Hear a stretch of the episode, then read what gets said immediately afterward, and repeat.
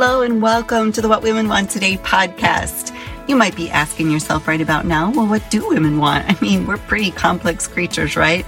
Well, I think we want it all, and I'm here to explore it with you.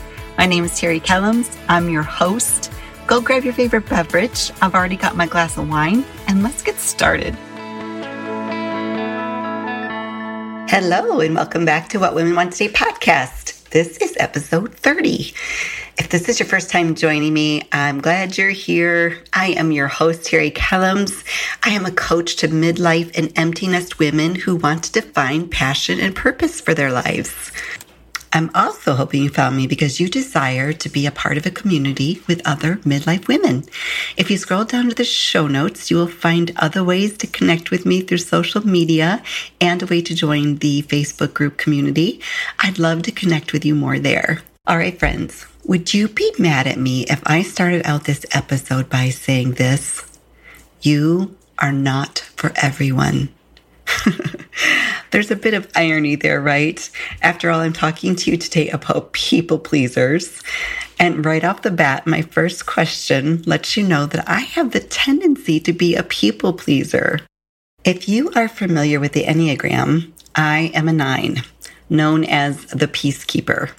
And therefore, it's not surprising that as a peacekeeper, of course, I want to please people so that there is no conflict. But I am going to talk to you today under the assumption that you aren't familiar with the Enneagram and just talk to you about people pleasing. My earliest memory of this is when my mom remarried. I remember thinking, I need to behave or act a certain way to make sure he likes me and is happy with me. It's as if I was very aware of how a person was feeling or what they were expecting so I could rearrange myself to make everything okay for them. Friend, have you had this experience? Over the years, I could recount so many situations where I have put someone else's needs ahead of mine, even when it was to my own detriment. A funny side note to this topic today is that it was not what I originally planned to sit down and talk to about talk about today at all. But it came up in conversation this week when I was in Phoenix with Brian's grandma. And I guess it's been on my heart for a few days now. So I don't know about you, but when something sticks around that long, I feel like I need to get it out of my head. And my instincts are saying that you might need to hear this today. Some really nice chats with Granny, and this weekend was no exception to that. I was telling her about a situation in my own life where I am feeling a little emotionally beat up by someone I love, and it's been really hard for me to keep my boundary in place because my instinct is just to give in and do what she wants to please her and end the conflict. But in this situation, I'm feeling very strong the need to stand my guard. And that is when you really appreciate the wisdom of an 88 year old woman.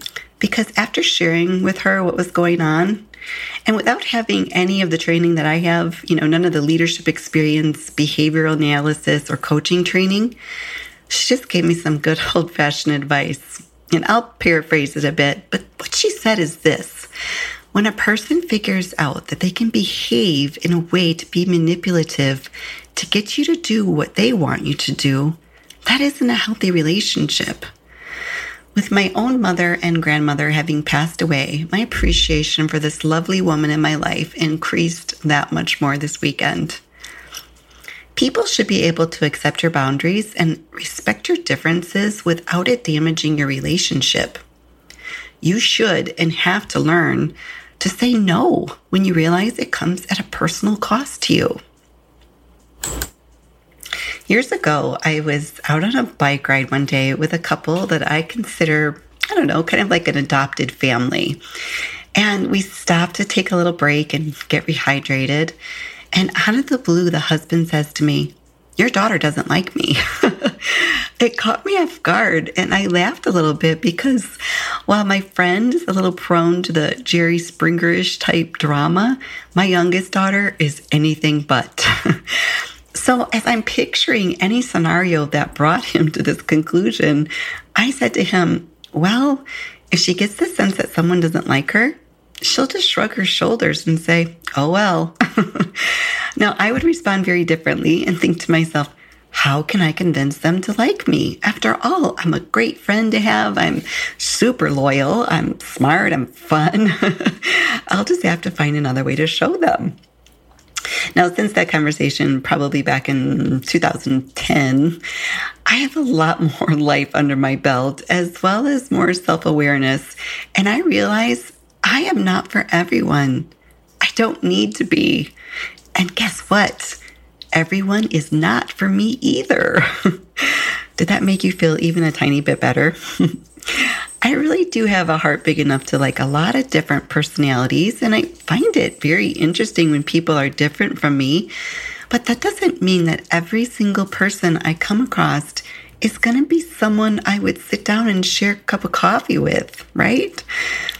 I love the cartoon that says, I don't have time to worry about the people who don't like me because I'm too busy loving the people that love me. So let's first talk about the positive side of why we people please. The heart of a people pleaser is to make someone's life a little easier. They tend to be genuine people who are capable of great empathy. Um, people pleasers, we want people to be happy. We care deeply about people. We tend to be more kind and gentle, and we avoid wounding with words and actions but we can get into trouble if we lack self awareness. Working on and having self awareness is key here to avoiding unhealthy behaviors. Okay, so let's break them down a little. Making someone's life easier. There is nothing wrong with being happy to help out a friend in an emergency childcare situation, take a shift for a coworker, help an elderly neighbor in the house with her groceries. Where it trips you up is where when your kindness becomes someone else's expectation. I got myself into a situation once with a coworker who knew I often stopped for coffee on my way into work. One day she noticed my coffee and said, Oh gosh, I wish I had time to stop in the morning and grab coffee. Now, even though I was thinking to myself, I have a baby that I nursed before I came into work. I dropped her off at her daycare. And on my way in, then I stopped to get coffee. Before I knew what I was saying, I replied to her, Oh, just let me know and I'll be happy to grab one for you too. Next thing you know, I found myself with the burden of feeling obligated to grab her coffee, even on mornings when I felt rushed by my own baby's needs. I couldn't say no, and this isn't healthy. This is a sign that you need to work on setting boundaries with people who take advantage of your kindness. Caring deeply about people and having empathy can lead us to constantly being burdened by other people's feelings. If you find yourself constantly distracted by other people's moods, or if you feel personally attacked if your coworker wears her headphones for an entire day, or maybe even if your boss seems a little off, People pleasers often find themselves hyper aware of other people's feelings. Think of it as empathy overload. Empathy is a great quality in a person, but there's a line where empathy can actually manifest itself as nosiness in disguise. Recognize when those around you are in need of a soothing word or maybe just a walk around the block being able to recognize that maybe they just need a few minutes of alone time when they're having a bad day, and it has nothing to do with you. Wanting people in your life to be happy doesn't have to come at your own expense. You know how when you're on an airplane and they tell you to put your oxygen mask on first? Make sure you're taking care of your needs first.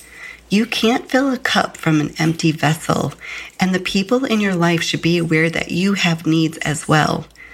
This may be hard as people pleasers have a hard time saying no because they feel guilty if they don't make someone happy, or they may feel like they'll be rejected or abandoned.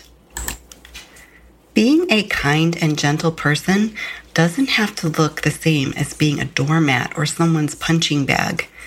It's okay to remove yourself from an unhealthy relationship or situation if you remember that everyone is not for you.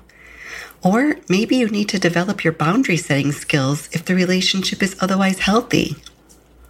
Friend, I will probably always have some people pleasing tendencies because it's part of my nature to be giving. It just looks more healthy these days. with boundaries in place.